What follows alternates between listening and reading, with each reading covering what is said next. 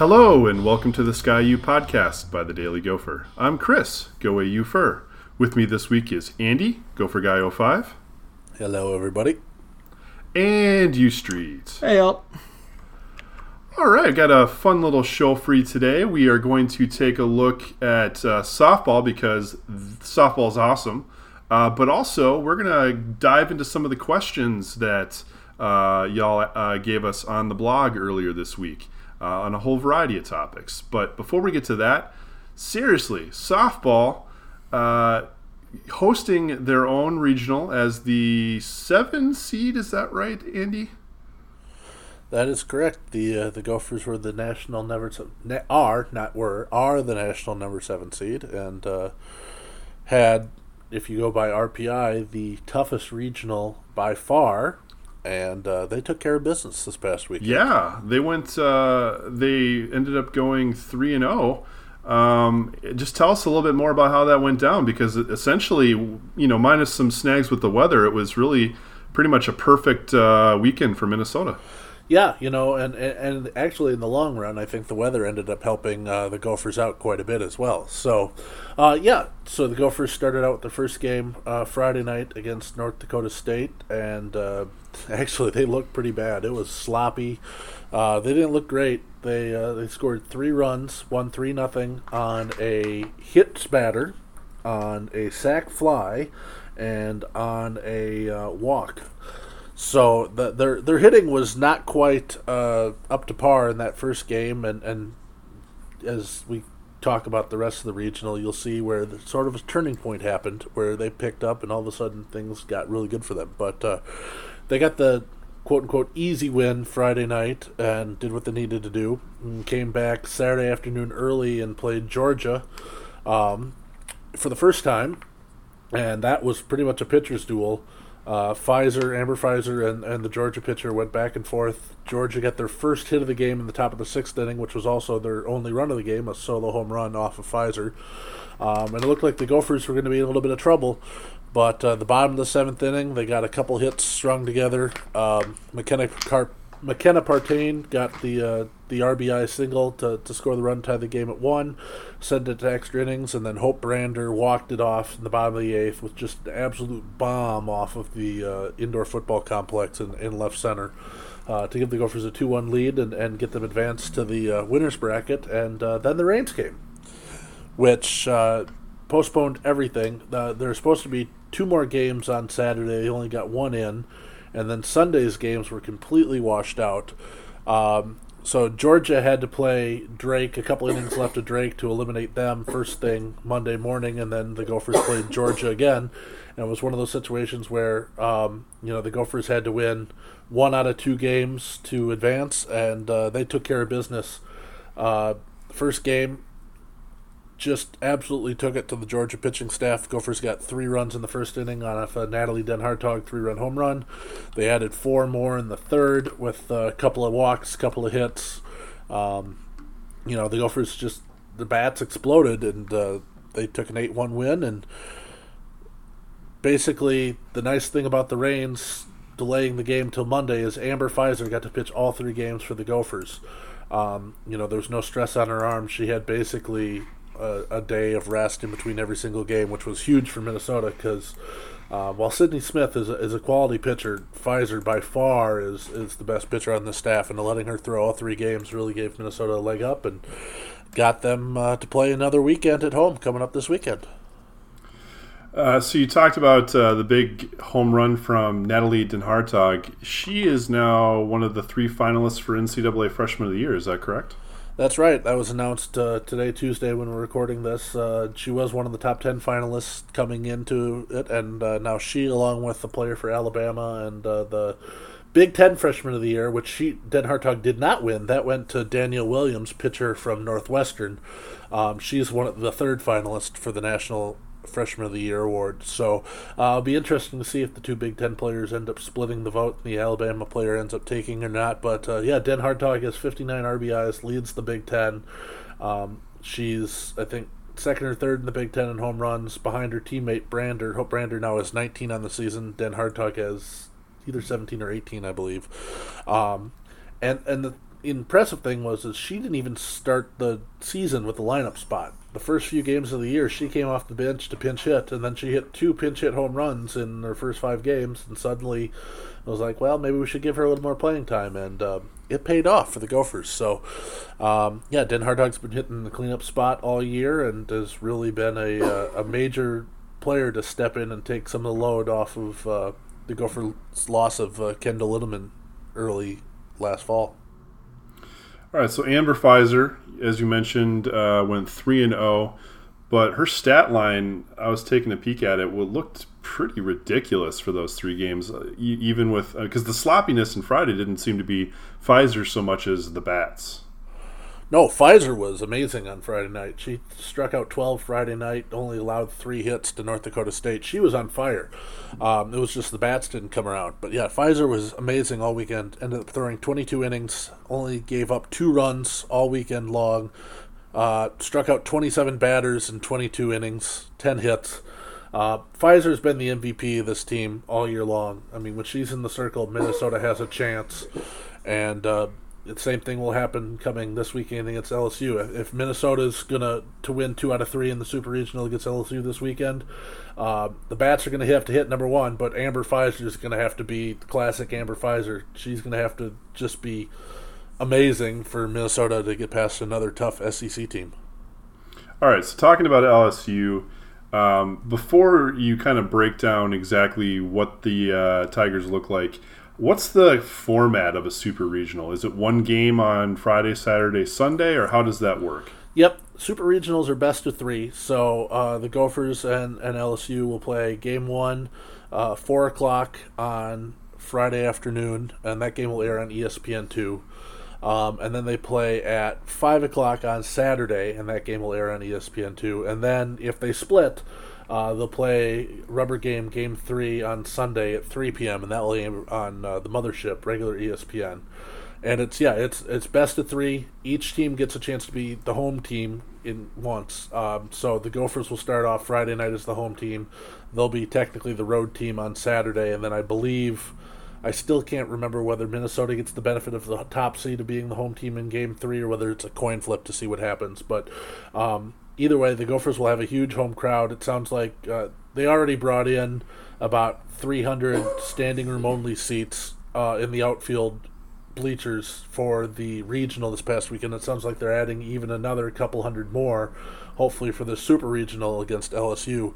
Um, so it should be a really loud atmosphere at, Jane Sage Cowles Stadium, and hopefully uh, the Gophers can can show up and get the job done. Uh, LSU I mean, I know they're the number ten seed. That's about all I know about them right now. Yeah, LSU. Uh, they are another great SEC softball team. We know the SEC is the, the best softball team in the conference in the in the country. All thirteen of their teams made the NCAA tournament.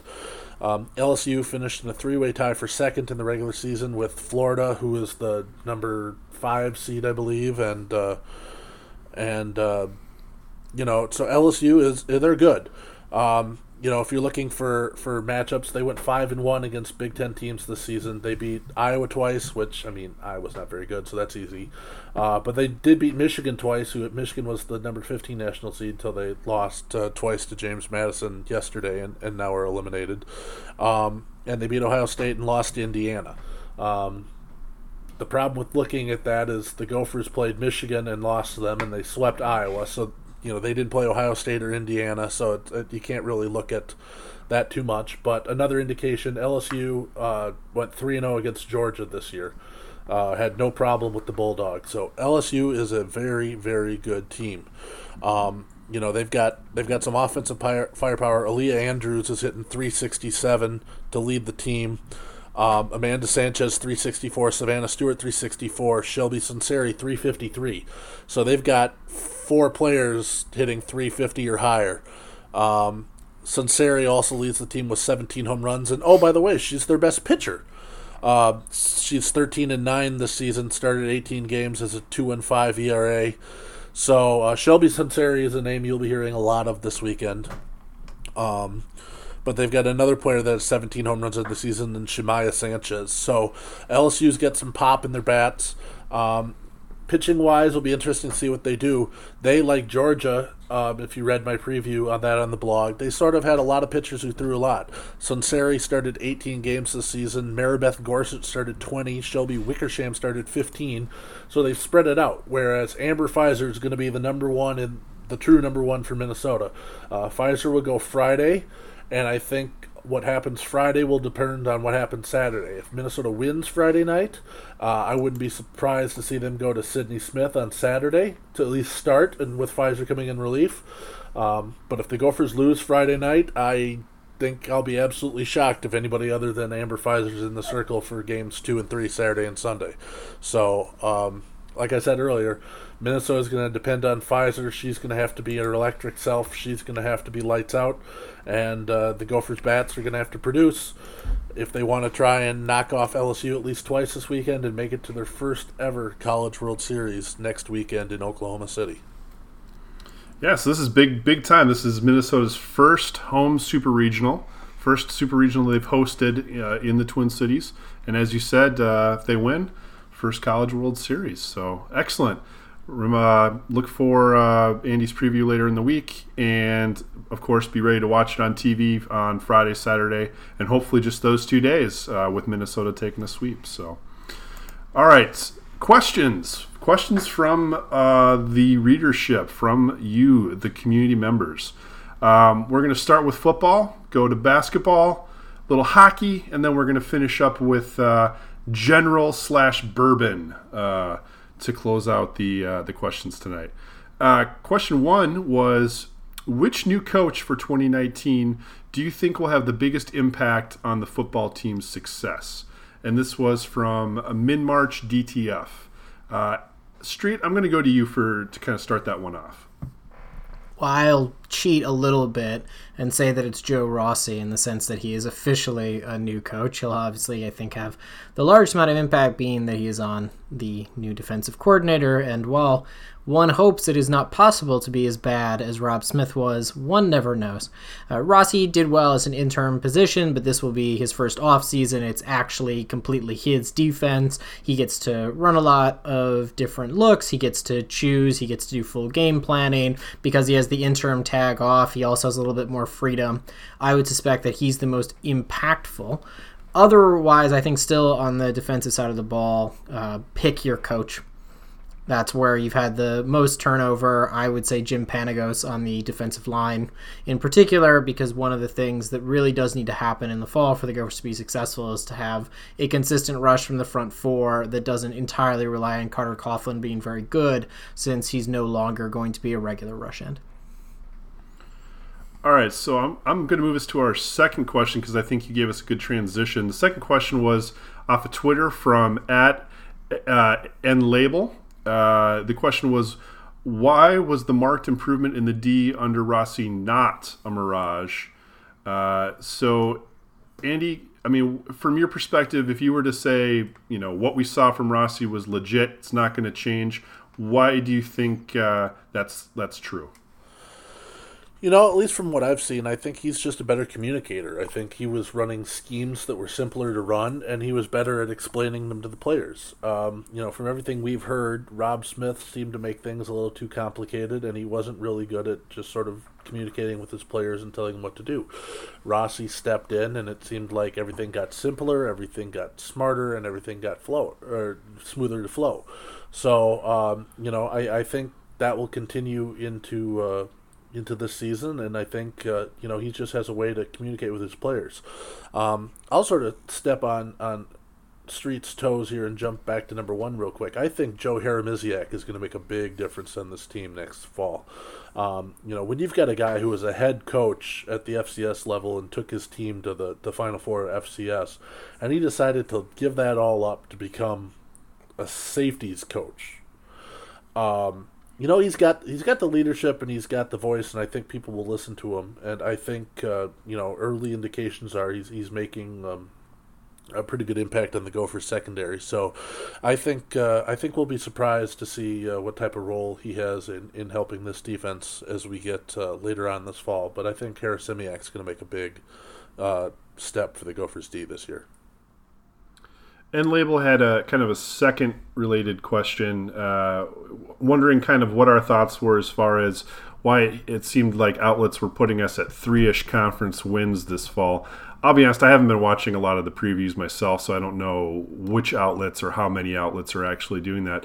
But if, if someone is a little bit uh, down on the Gophers in terms of uh, Big Ten play this year, uh, Street, what would you say to that? The first thing I would say is that the team should be greatly improved over last year because they are older and have been in offense for another year. The primary concern last year, and it will admittedly still be a concern in the fall, was the youth at the quarterback position. But last year it was there is no experience whatsoever at the quarterback position.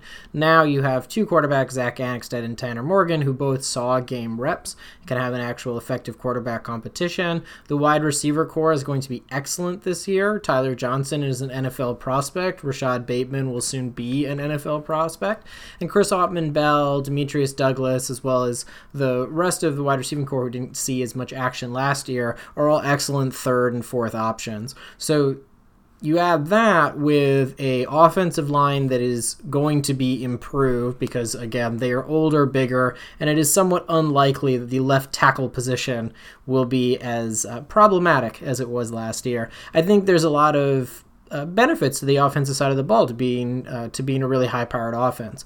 On the other hand, the reason to be optimistic on the defensive side of the ball is you don't believe that Joe Rossi's tenure in the last couple of weeks of the season was a mirage. If you believe, as I think I sort of do, that that's a similar kind of defense that we're going to see, and that it's one that can be taught well to college students, and that those athletes can perform successfully, I think you should see 2019 as kind of a breakout season for Minnesota. That should be your optimistic hope your pessimistic hope is the same pessimistic hope that you have every year, which is that like hopefully not that many people get injured and they manage to squeak out wins against South Dakota State.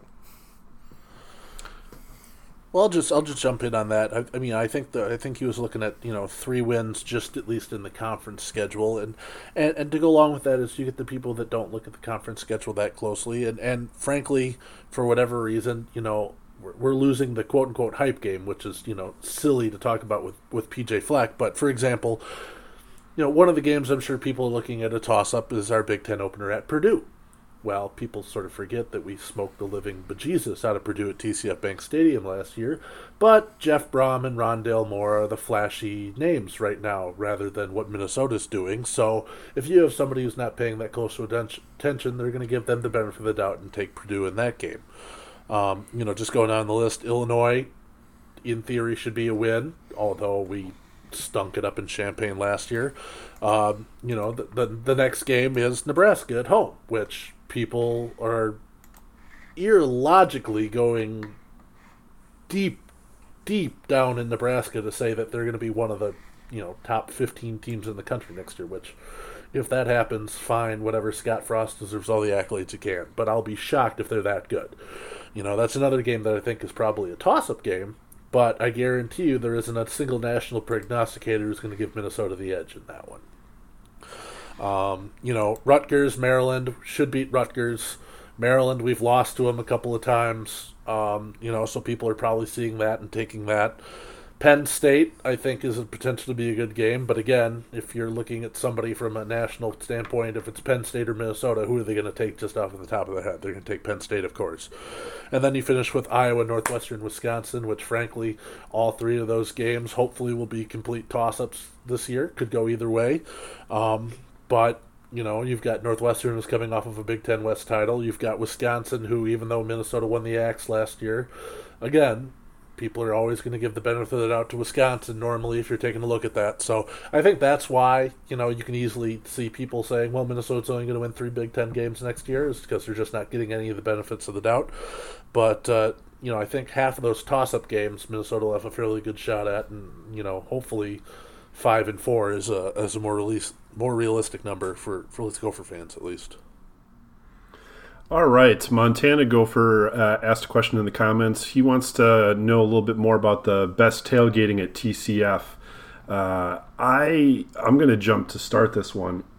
I don't I, you know from the perspective of the writers of the Daily Gopher, we tend to all be in the same place when we talk about tailgating, and that's the East River Flats. I'll let Andy uh, extol the virtues of why the East River Flats are just awesome.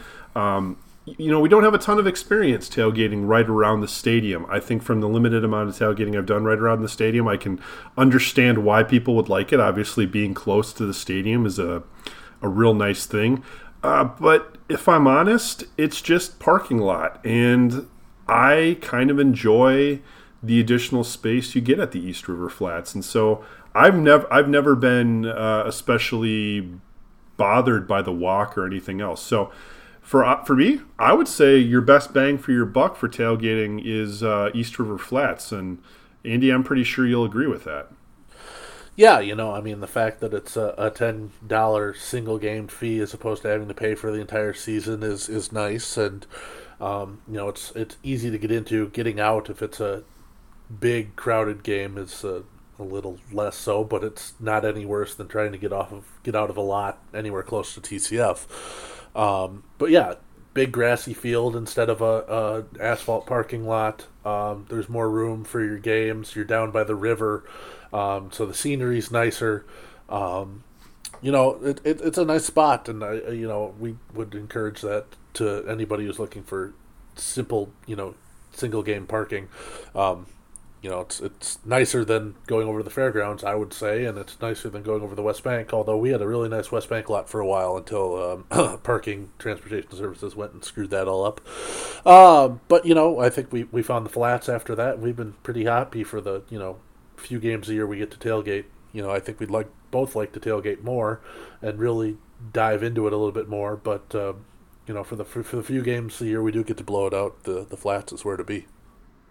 Uh, I'll be honest with you, I completely forgot the state fairground parking lots were even an option because why? Why would you ride a bus? Um, little little uh, veteran secret for the East River Flats. Uh, if for any reason you're not feeling like walking up a hill, uh, or you just want to take a stop through Coffman uh, and perhaps hit the bookstore for a, a, a little deal or something on the way to the game, uh, if you walk into the parking garage across the road from the East River Flats, you can actually just take the elevator up, uh, and your drunken laziness can be rewarded. So, little little secret for you um, if you haven't already figured that out. Um, off of Twitter at Downtown Rivera wants to know: Could we foresee TCF Bank Stadium ever being renamed to something else? Uh, the answer is yes. I don't know what they'd rename it to, but whenever the TCF uh, naming rights deal is up, if somebody else ponies up more money, it's no longer TCF Bank Stadium, which is why, you know, I was comfortable with no one ever trying to make the official nickname of the stadium the bank because there's no guarantee that it's always going to be, uh, you know, named after a bank. Um, so what's I guess Street? I'm going to kick it to you real quick. What is the worst uh, Twin Cities, Minnesota sponsor you could imagine being placed on the uh, the stadium in the future? Oh gosh. Let's see. The absolute worst. Probably Joe Sensors, right? Something with a little more money and like the Case IH stadium, like I don't know, Cargill. I guess Medtronic, given that all their stuff is exploding right now well, and, and, and, speaking of exploding, you'll enjoy my segue here. Is don't forget that uh, it, we almost had a name change already last season when TCF, uh, its parent company, was bought by Chemical Financial out of uh, Detroit. They're still going by the TCF name, but uh, we are very close to instead of having TCF Bank Stadium, having Chemical Financial Stadium. Oh God, that's like almost guaranteed rate field bad. Yeah, it's pretty bad. So um, just to chip in here, uh, Blake, Iowa Gopher had a uh, had a comment on this. He couldn't be with us tonight, but he had a had a comment on this. Uh, not quite very serious, but uh, he said if he had to pick another Minnesota-based brand, he would endorse Summit Brewing Stadium. But if he had to be a name, he would be okay with Fleck's Stadium, but only after he had won his third national championship as head coach. Two is not enough. The threshold for naming rights is three. I will make no concessions on that. That seems fair. Uh, all right, so we're going to take a quick break for uh, the always helpful sponsorship moment uh, here on the Ski-U-Pahdcast.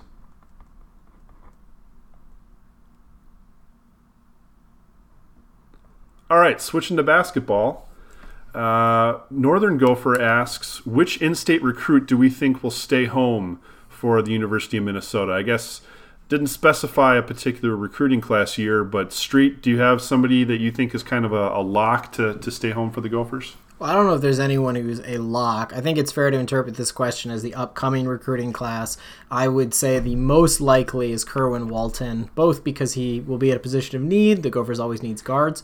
Two, he comes from Hopkins, which is historically perfectly willing to send recruits to the University of Minnesota. And third, he is the lowest rated of all of the major Minnesota recruits for this particular cycle. The recruit that I would love to stay home and seems to be saying very good things, to the extent that you're in the hashtag carrying his creepy world, uh, would be Dawson Garcia, because I think at a 6'11, 220 power forward who can play inside, outside, dribble the ball, play great defense, is more or less perfect for the University of Minnesota's offense and defense under Richard Pitino.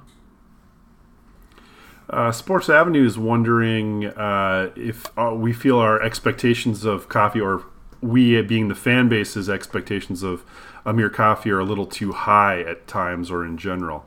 Uh, Andy, what do you think about that? Well, yes and no. I mean, I, I think I think we know the potential's there. We've the problem the problem with Gopher fans is we see the flashes, you know, and he had several games where he flashed, and it's like, well, why can't he consistently do that on a consistent basis? Um, you know, and if he did that, we wouldn't be talking about him potentially coming back for his senior season because he would be a probable first round NBA draft pick this year. Um, it's one of the reasons why people want him to go back to college is he hasn't been consistent enough. Um, you know, and, and you hope that if he could play his senior year for Minnesota, that he'd be able to find that that spark and and do that on a more regular basis rather than the you know once every three games or so we sort of got.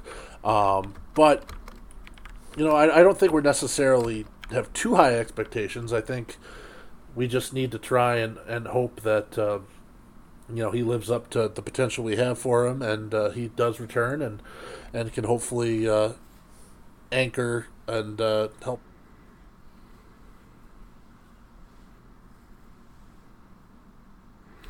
Uh, Sports Avenue kind of had a, a, grouping of questions. I'm going to keep keep on him for his questions for a minute. He wants to know: Do do you feel that uh, Gopher fans are underselling uh, men's basketball uh, as a as a team uh, to watch this year? Street, I mean, do you think Gopher fans are down a little too down on this team, or or what are your take? What's your take? It's May, so it's perfectly reasonable to be down on the team. I imagine people will get overly hyped about them in sort of September, October, and that will immediately come crashing down the second they lose a basketball game. The life cycle of Gopher fandom. in the event that Amir Coffey does not come back, I said on the previous podcast last week, and will continue to say, I think the expectation for the team should still be an NCAA tournament team. I think they're decidedly a bubble team next year without Coffey. Were Coffey to return, I think it should not only be an expectation they're in the NCAA tournament, it should be an expectation that we're discussing seed order, not whether or not they're going to squeak in at the end. So, in that sense, if you don't believe that, I suppose you could be underselling it, or you could be a little bit more pessimistic about their chances next year. On the other hand, I think it's hard to undersell a basketball team that still currently does not have a completed roster for next season, both in terms of whether or not Amir Coffey will come back, whether or not the Gophers will secure any other scholarship athletes for the upcoming season or if they're going to bank a scholarship. And then, of course, during the summer, does anyone get injured? Does everyone have good summer workouts? All of those things. So it's probably fair to say that you're a little bit down on the team, if for no other reason, it's still relatively in flux. Andy, what's uh, what are your thoughts on that? Well, I think another reason that I think the fan base isn't as excited, and, and you know, I don't think down on the team is the right way to put this, but I, I think, you know, the way that, that Richard Pitino continues to schedule and things like that is Gopher fans are a little annoyed that they're not seeing the benefit. Um, you know, for example, Pitino was uh, at the the coaches caravan event tonight, and he's talking about Gophers' tough non-conference schedule next year. The problem is, is unless you're willing to pay extra, or you're willing to be a road warrior. Gopher fans aren't going to see any benefits of that. They get to play Oklahoma. Well, that'd be a nice home game, except they're playing it in Sioux Falls at the Pentagram again. Um, the return game for Oklahoma State, playing them in Sioux Falls or playing them at U.S. Bank Stadium last year. That's going to be in Tulsa. Uh, you know, we played Utah at home last year. we returned the home and home at Utah and Salt Lake City this year, and it sounds like we're going to get games in both the. Obviously, we'll get the game in the ACC Big Ten Challenge, and it sounds like we're going to get a Gavitt game this year. But knowing the way they work the schedule, probably one of those will be at home, one of those will be on the road. So you know, we, we're talking about this great, you know, non-conference schedule, but with the exception of one game at Williams Arena, none of them are going to be at Williams Arena. So you know, the Gophers fans I, I, think that's one of the reasons why they can't get too excited about it is they, they don't get to get geared up for these this you know the high level opponents, and they'll get plenty of the high points and the Omahas and the etc. But I think they'd love to get a couple more of these high level, you know, Power Five, Power Six conferences at home on on the barn floor rather than playing them on neutral sites or, or on the road. I will not sit here and listen to you slander the powerhouse that is High Point. I don't even know what their their mascot is, but clearly uh, it's a ferocious, ferocious mascot. No, I'm pretty sure it's the Fighting Tubbies. Isn't that where Tubby went? yeah, I think you're right. You're right. Um, all right, we're going to switch up to hockey. Uh, Mid March, DTF has another question. He wants to know after one year of Motzko, do we feel the Gophers are on an upward, downward, or neutral uh, trajectory?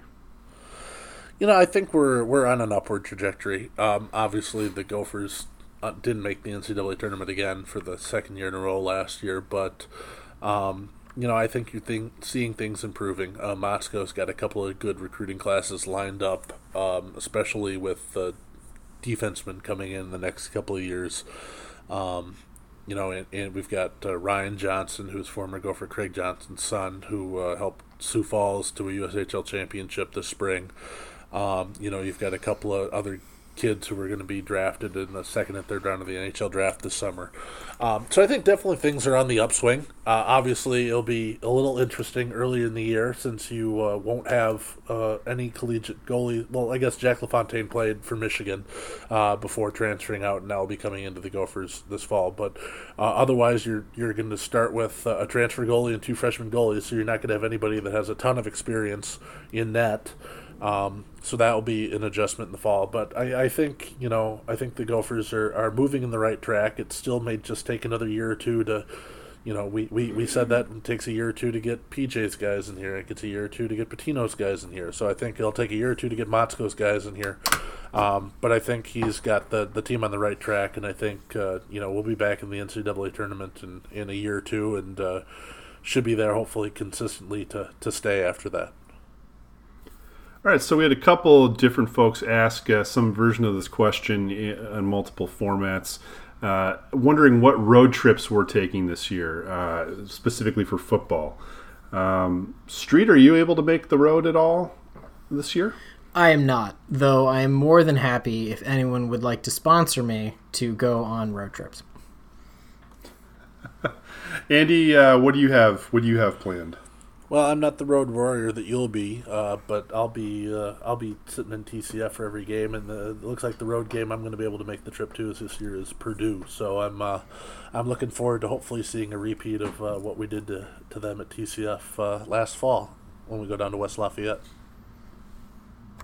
Blake would also like to chime in to say that he will also be attending Purdue and Northwestern in the fall. Well, I didn't realize he was going to go to Purdue actually, so this is extra exciting.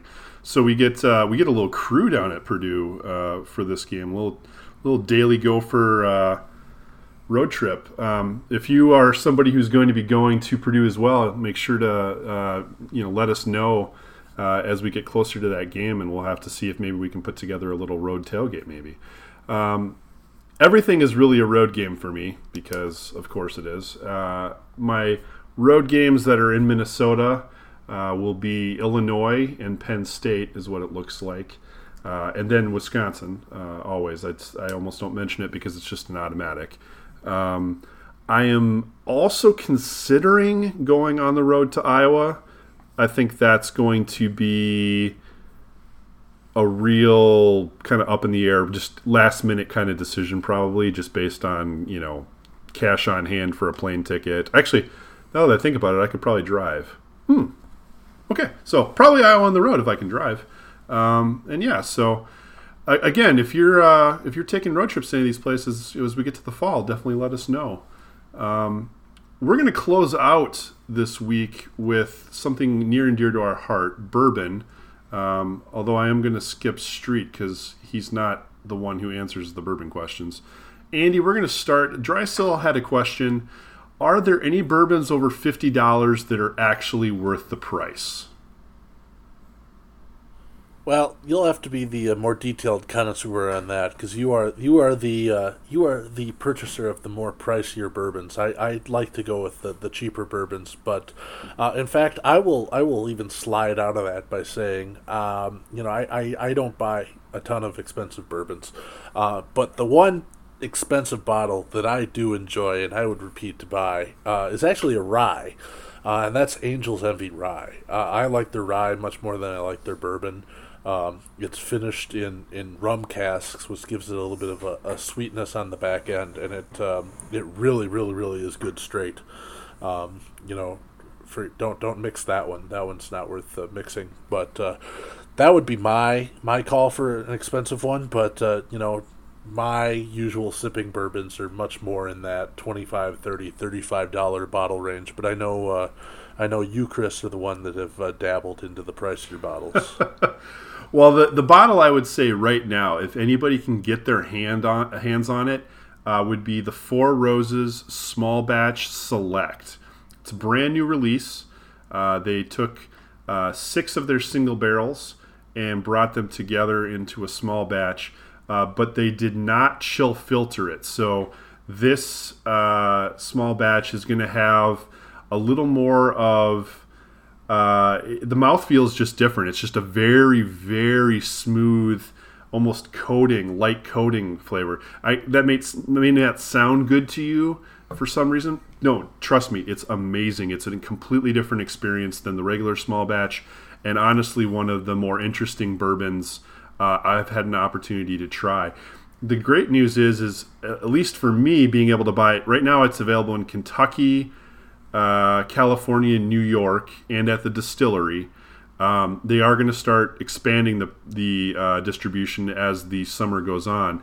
In Kentucky, it's been selling uh, at my local Kroger for fifty two dollars a bottle, uh, and if you can find it for anything like that price, snap it up. I would honestly say it's worth going up to $65, 70 dollars if you're a big Four Roses fan.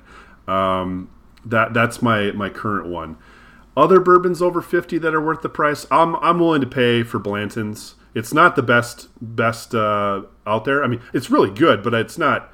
It's really not worth what it costs anymore now that it's so hard to get. But I, I love Blanton's. I'll always pay for Blanton's if I can get a hold of it. Um, definitely, if you have a chance to be down at the distillery, try to make sure you're there at the beginning of the day, any day you go, and don't go on a Monday um, because Mondays they haven't restocked their Blantons usually. Um, I mean, outside of that, over fifty dollars. If you ever have a chance to get anything out of the Buffalo Trace Antique Collection, just buy it immediately. Even if you don't like it, you can trade it before you open it uh, online to somebody for more money or a different bottle. Um, yeah, I could talk for a long time about bourbons over fifty dollars because I'm a fool who spends money on bourbons over fifty dollars. Uh, so yeah, I as always the best bourbon is the bourbon you like. Um, and under fifty dollars, my last thing will be if you can get a hold of McKenna before it goes absolutely crazy. Grab a bottle of McKenna. Um, McKenna just won uh, best bourbon in the world at San Francisco Spirits. It was that means it was uh, across all the judging. It was a double gold, uh, uh, and then it continued to beat other whiskeys all the way uh, along the way there. So um, McKenna is going to be real hard to get and start getting really pricey. Um, but right now you can see it for somewhere between 36 and 42, 43 bucks um, if it's still on the shelf at your local store. So.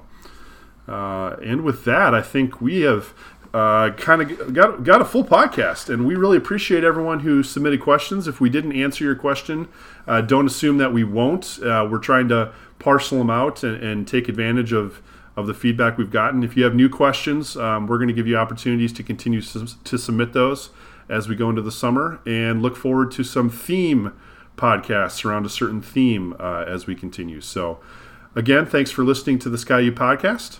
Go Gophers, Ski U row the boat.